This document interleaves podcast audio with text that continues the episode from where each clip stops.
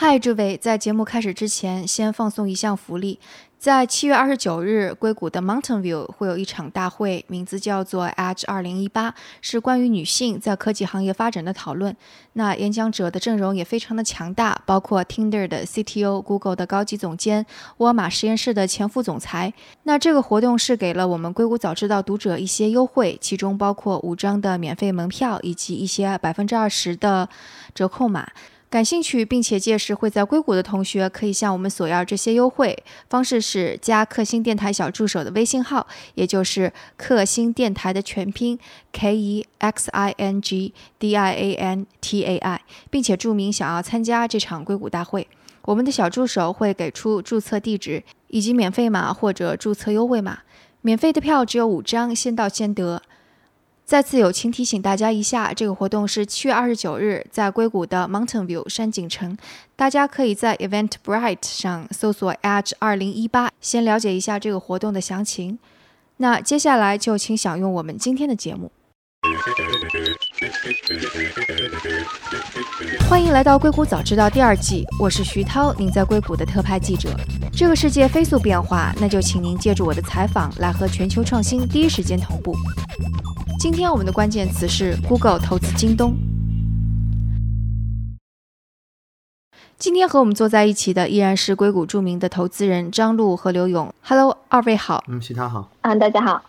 这两周可能一个大家都非常关注的新闻，那就是 Google 啊入股了京东。这个投资额是五点五亿美元，大概是占到了京东的百分之零点九三的这个股份。其实这个消息一出来的话，我我还是蛮意外的。我可能直觉的就是，为什么是 Google，为什么是京东？可能大家都会问这个问题。那你是什么时候听到这个消息的？呃，我也是当时看到新闻的时候是比较第一时间的看到新闻，然后看到这个消息。我也有朋友在谷歌，也有朋友在京东，也跟他们也都聊了聊。我觉得其实本身来讲，这个战略合作啊，对双方来说都是一个很好的利好消息。双方都有非常好的这个合作的出发点。比如说，嗯，谷歌其实是在零售方面一直希望是和阿阿玛等亚马逊形成这样的一个竞争的啊啊竞争的一个位置。但确实，说实话，现在在美国本土市场的话，还是比阿玛总差的太多。包括它无论做的 Google Shopping Express，还有其他的一些。努力还是在一个过程中啊，阿玛总的优势还是非常非常领先的。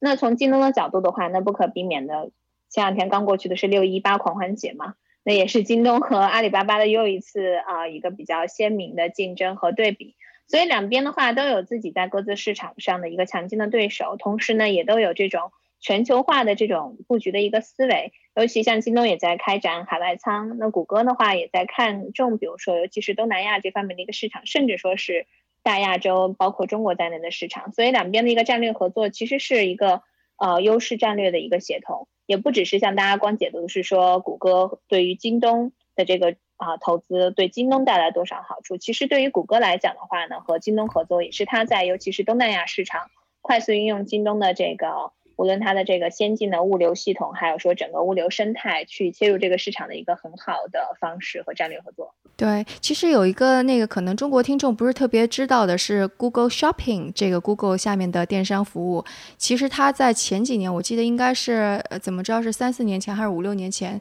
它是期望能够跟。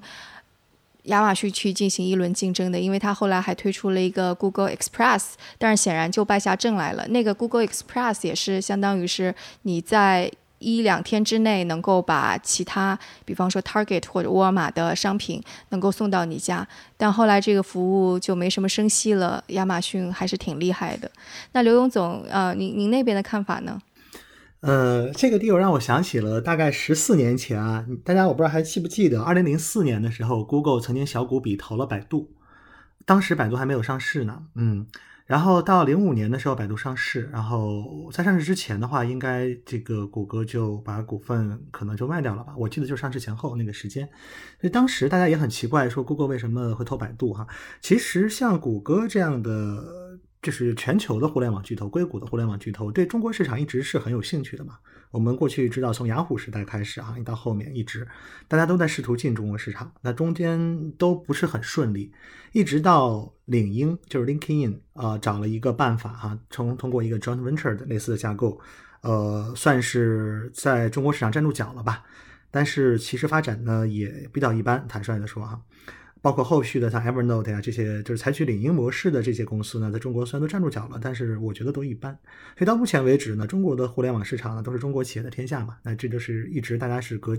隔隔洋而治啊，不是隔江而治了，就隔着这个太平洋啊，互相管各自的地盘儿。那这次谷歌，我觉得几个角度可以去解读它吧。具体的新闻我还真没有仔细看哈，我只看到这么一个标题，知道它这么投了一笔，但是具体是怎么投的，比如说是在股市上买的，二级市场买的，还是说是定向增发了一些新股？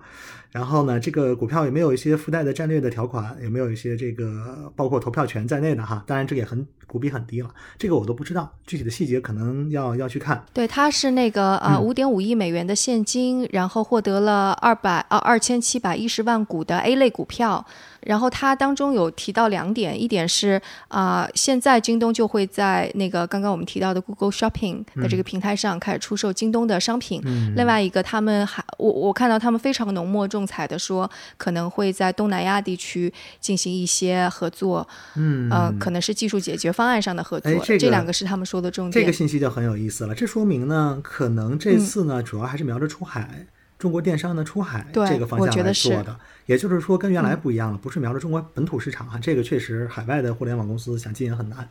但是反过来，中国的互联网企业出海之前三三大块业务嘛，游戏，后面是这个电商，然后呢，现在我们最新的叫模式出海嘛，就是这个头条啊、抖音啊、快手啊这些这些应用。那这里边的话，电商其实是个很重要的一块主力。那电商出海的话呢，其实它最大的问题还是获客嘛，就是这个低成本的获取流量。那它跟谷歌会有一个天然的结合点，这是肯定的。那反过来呢，谷歌也可以投资这个中国的这个电商平台，当然也可以投资游戏平台，无所谓哈，它都可以。反正一方面是导量嘛，另外一方面呢，把这个呃增加的这个利润这部分呢，它也通过股东的形式啊分到一部分。理论上讲是这样，所以它这肯定是一个战略意图大于财务投资这么一个概念，这是毫无疑问的。对。那目前看呢，战略意图一个就是帮助京东出海电商这一块做做做跨境的这个电商。第二个的话，谷歌我觉得它确实它的 shopping 一直也没做起来哈，坦率的说，嗯，Google Pay 倒是做的还不错，但是当然还是啊，做的不错吗？呃，相对 shopping 来说啊，相对 shopping 来，shopping 的话，我觉得用的人就太少了。它跟 Apple Pay 比呢？我觉得好像 Apple Pay 跟 Google Apple Pay 肯定要比它强，Apple Pay 肯定要比它强，但是但是 shopping 的话，要比亚马逊这一类的要差的太远了，我觉得对，差太远了。所以这基本不能叫一个 player 了。那那个它 Google Pay 我觉得还算是个 player 吧，虽然这个量级比较轻啊，是对，所以我觉得它是不是可以通过这个在全球市场啊，也去拉一下它的支付业务啊？我觉得也有可能啊，就是因为支付和电商肯定是天然绑定的嘛，所以呢，那这个战略投资意图我觉得还是比较明显的，就是瞄着海外的这个中国电商出海，然后呢，顺带拉一下 Google 跟电商相关的，包括支付的业务吧。具体后续呢，可能我估计啊，一般战略投资都是先先少投一点，大家合作起来看看。如果效果不错，然后双方也这个能配合的不讲默契的话，那后续可能会有更深入的这种资本和商务层面的合作。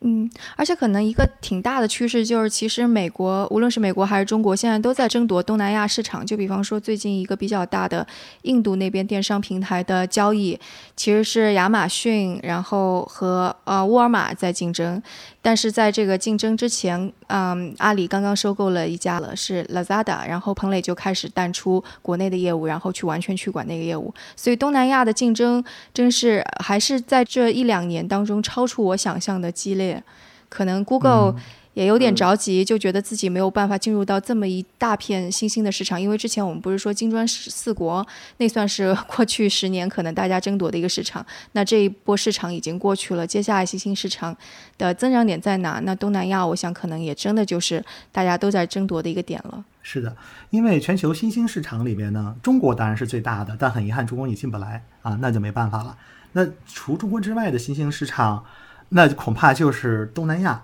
东南亚是非常拉的。东南亚它是不同国家不一样的。刚才你说的这些争夺的重点都是在印度嘛？你发现了吗？就是跟印度相关的哈，这几个地方。其实也不是，其实它争夺的，就我我之前也。看过一些，就比方说印度肯定是一个很大的市场，印度就相当于东南亚当中单独的一块已经拿出来了，就是大家说印度就是印度，然后其他的可能呃新加坡，然后就马来西亚，就就下边的这一块儿，就真正真正的东南亚这一块儿，然后大家就会虽然是一个非常松散的个体，包括泰国什么的，但是大家在说的时候就会把它作为一个整体来看。然后之前亚马逊在看这个市场的时候就说，我们把新加坡作为一个相当于是一个龙头的。一个位置，然后从新加坡进行辐射。然后 Lazada 这个企业，阿里收了之后，它的比较有趣的地方就是它一下子就已经在这各个国家平台全都建立起来了，所以。这也是一个挺有趣的模式，就相当于是，嗯，一下子把这些地区，我不管三七二十一，我就把你们看成同一个地区。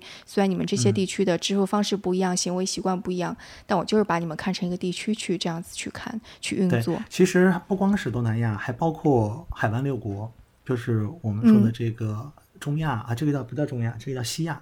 呃，包括北非，像埃及啊。就是这一块儿的话呢，其实也是之前我记得亚马逊嘛，之前收了是亚马逊嘛，收了一个当地的海湾六国那边最大的一个电商平台是本地的。然后中国有一家公司嘛，杭州直遇啊，它在呃那个市场也是相当大份额，所以那边其实也在争。当然从市场量级来看，所以这个也很有意思。我们就要问一个问题，就是为什么是新加坡呢？因为新加坡人口这么少，所以呢，在东南亚也好，在在在西亚也好哈，就是这一片区域呢，我觉得啊，像亚马逊，尤其是谷歌。他们其实是有流量优势的，我觉得像 Google 是最明显的。它因为全球的最大的两个流量入口就是 Google 和 Facebook。那 Google 的话，它的变现跟这个购买其实相关，我觉得更相关一点，就是跟电商相关的这个购买哈，就是买这个实体物品，不是买这个虚拟的应用。所以他去通过跟京东合作，然后切这块市场的话，我觉得逻辑上是讲得通的。那接下来就看大家怎么去争这一块了。其实包括阿里也在盯着嘛。那还有亚马逊呢，就是说中国、美国对手都在这个市场在群雄逐鹿。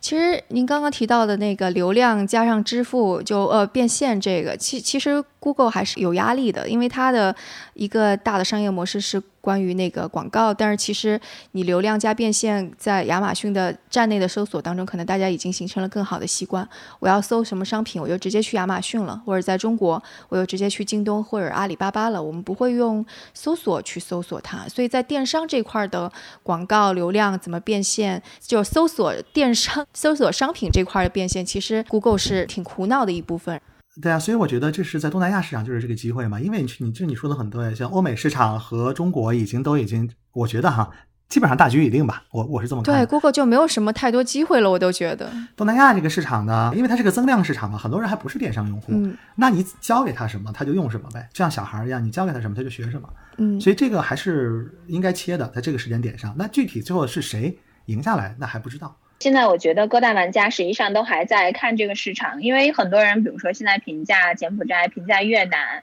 评价，甚至说现在可能很多资本甚至还在看，比如说朝鲜，就觉得说这些国家可能是十年前，甚至说十五年前的中国。那接下来无论是从各个产业的一个升级，还有包括刚才刚才其实刘总有提到说，从最基础的这个支付啊，再到后面的这些电商方面的应用啊，这个东西是可以快速的发展起来的。那谁如果在早期进去的话，就可以成为 rule maker。我们经常讲说，你与其做 rule breaker，不如不如做 rule maker，然后做这个制定规则的人，而不是要去做那个破坏规则的人。那如果规则已定的话，去破坏规则，其实需要的成本和呃资金的成本、技术各方面的话，都需要的呃这个强度和你直接自己去进入成呃进入市场成为这个规则的制定者是要差很多的。所以我觉得现在无论是说京东的角度，还是说啊，谷歌的角度，甚至说其他的这些啊科技公司、这些电商平台，也都在瞄准这个市场，想通过这个市场进行这样的一个快速的增速。那包括这次京东和啊谷歌的这样的一个合作，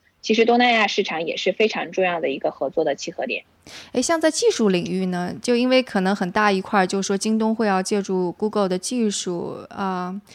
其其实是这样的，就是大家的第一反应就是觉得京东要借助谷歌的技术。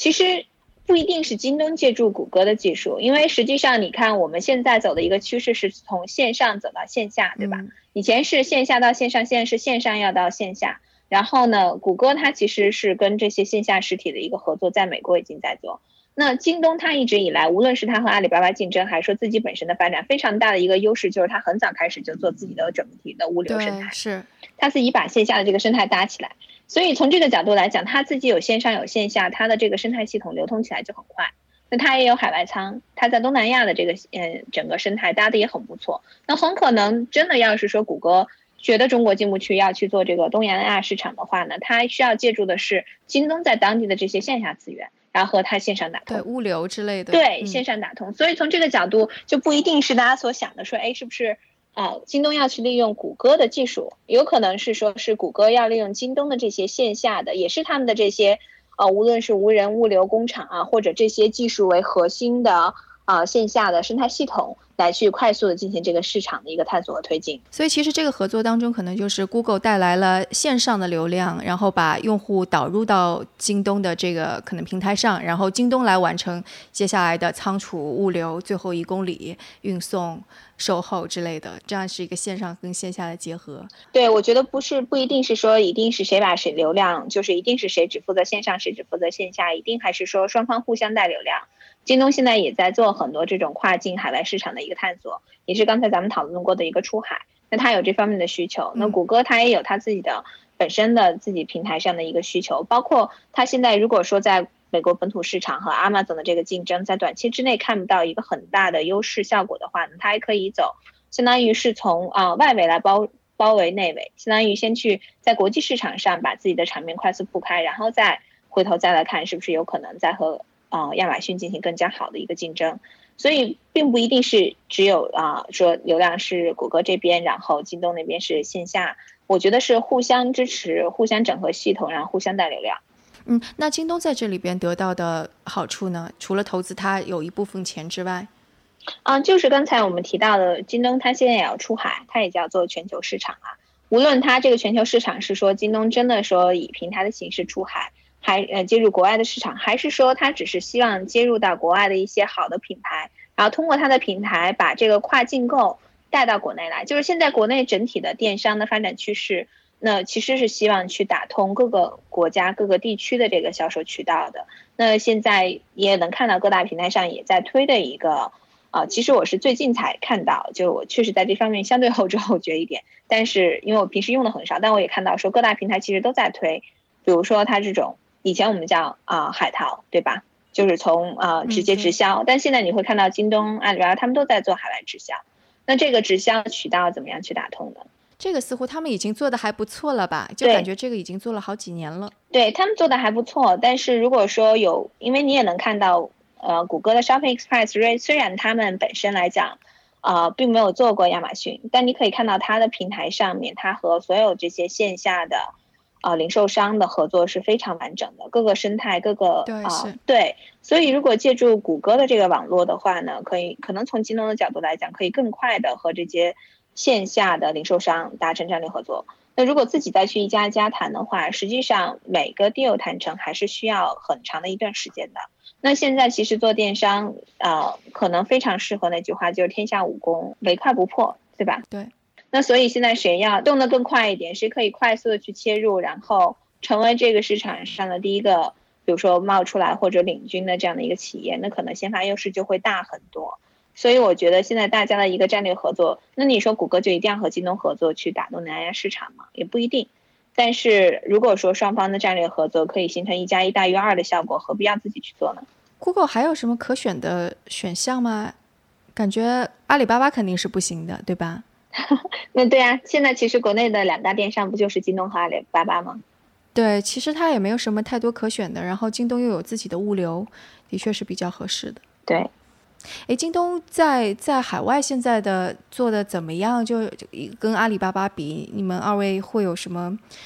比较直观的印象吗？或者第一手的信息？在美国的话，说实话，京东的可见度还是比较低的啊。我不知道有没有这个业务哈，在北美市场。但阿里巴巴一直是最早最早就开始打美国嘛。然后我觉得。这个合作呢，它有几个点很有意思哈，就是因为我们一直说东南亚市场，尤其是像越南这种国家的市场哈，大家就觉得就是十年前的中国。其实你现在看看也对，你去看它越南现在上面最最主要的门户网站，它还真停留在十年前。比如说一半是 PC 的流量，一半是手机流量。手机上的流量呢，还都是来自于移动网页哈，就 mobile web，还不是 application，不是 app，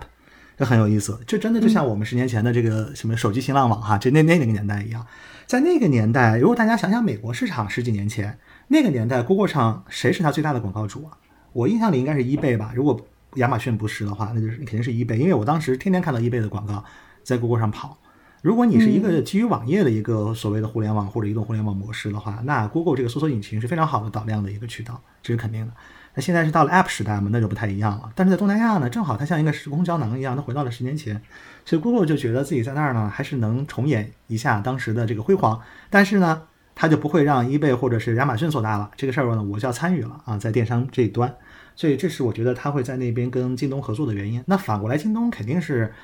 这个 deal 谈下来没有公开的肯定条款，肯定是跟 Google 谈了买量的这个 discount 嘛，这是毫无疑问的。真的买量的成本会大幅度降低，这个是肯定的。那电商其实利是很薄的，大家要是关注一下电商企业的话，你看京东的财报对吧？它的这个 margin 是很低的。那它这个买量成本能降个 ten percent，对它来说就是巨大的好利好。所以这里边是有非常大的双方的合作的机会，我我觉得。所以从这个角度看呢，虽然我在美国没有看到太多京东的业务啊，但是在东南亚，我觉得它应该是会比较快的发展。在美国，我们看到另外一个东西很有意思啊。咱们先不说亚马逊，亚马逊毕竟已经成立了有二十多年了啊，这一个老牌的这个互联网公司了。咱们说说移动互联网里边的这个新秀，就 Wish.com。啊，Wish 的话，它现在卖的不就是义乌购嘛？对呀，这也算是一个中国公司。对呀，它不就是一个义乌小商品城搬到美国来了吗？只不过线上而已嘛。那这就是京东的机会啊！我觉得京东不一定非要去跟亚马逊硬扛在这方面嘛，它可以就是从 Wish 在移动互联网、移动电商这个角度去打一个海外市场。我觉得只要占据了中国供应链的优势，其实亚马逊上也有大量的中国的供应商、大量的中国品牌，像 Anchor 这种哈，Anchor 已经是说做的大到一定程度了，它可以在线下卖了，因为现在在美国 Best Buy 这种店里边都有 Anchor 的算是专区吧，那一大片都是 Anchor 的那个产品。你说的 Anchor 是什么呀？Anchor 是充电宝，Anchor 是中国最大的一个在亚马逊上做这个 CE 产一呃 consumer electronic CE 产品的公司。它最早是我印象里，我一三年、一二年知道这家公司了。当时他们在长沙吧，有几千上千人的团队刷评论的刷屏团队，然后把他们的产品在亚马逊上评论刷的特别高，就是五千个评论五星，然后价格 非常低，因为你知道。在美国买个充电宝很贵的，像今天亚马你要去 Best Buy 去买也很贵，现在可能便宜点了。在十在五年前的话非常贵，但 Anchor 的话就很便宜啊，而且它的这个电容量啊各方面都远超那个美国同类产品，它就在亚马逊上一下就把这个市场打开了。后续有一堆的中国华强北的公司过来卖各种什么手机壳可以充电的手机壳，可以这个那个的电子产品特别多，所以亚马逊上现在有大量的中国的小跨境电商，就是像 Anchor 这种已经算是大公司了，还有很多小作坊，就是几个人的公司。一个小老板一年可能有几百万美元的流水吧，营收能做到，有大量的，我不知道上万有没有，至少几千肯定有，我估计都有上万。亚马逊上，但是呢，亚马逊现在慢慢的就越来越多做自营嘛，那跟京东也差不多了，反正就是慢慢用自己的自营业务来挤压那个亚马逊自那个原来的那个 marketplace，啊，就第三方业务，这样的话就把先把这市场全吃了嘛。那这一些在亚马逊平台上成长起来的企业，现在就没没没有地方去，那这也是个问题。那我觉得将来如果有一个平台能给他们提供流量的话，他们也可能会会聚集在另外一个平台上面啊。那这是另外的话题了。但我觉得就是就是 Wish 让我们看到了中国供应链的强大呀。然后那这个那京东这种背靠中国供应链的企业去不打美国市场打打东南亚，我觉得还是有它的优势的啊。对，其实你看，其实腾讯现在和京东它其实合作挺多的，比较明显是前一段其实有一个也是一个挺大的新闻，那就是京东当时战略投资唯品会。而且它这个战略投资其实算是和腾讯联手，但是这个项目这个本身投资来讲的话，阿里巴巴也是希望能够借这个机会去投资唯品会。那相当于两边竞争之后，唯品会选择的合作方是啊是京东和腾讯，然后呢也是相当于两两边相当于品类不太一样嘛，啊也可以形成一个战略合作之后也可以互相导流。所以你可以看到从这个角度来看，京东和腾讯在某些方面上它还是合作非常紧密的。嗯，而且其实顺藤摸瓜，你会看到，其实 Google 跟腾讯的关系也还挺好，因为 在前一段时间，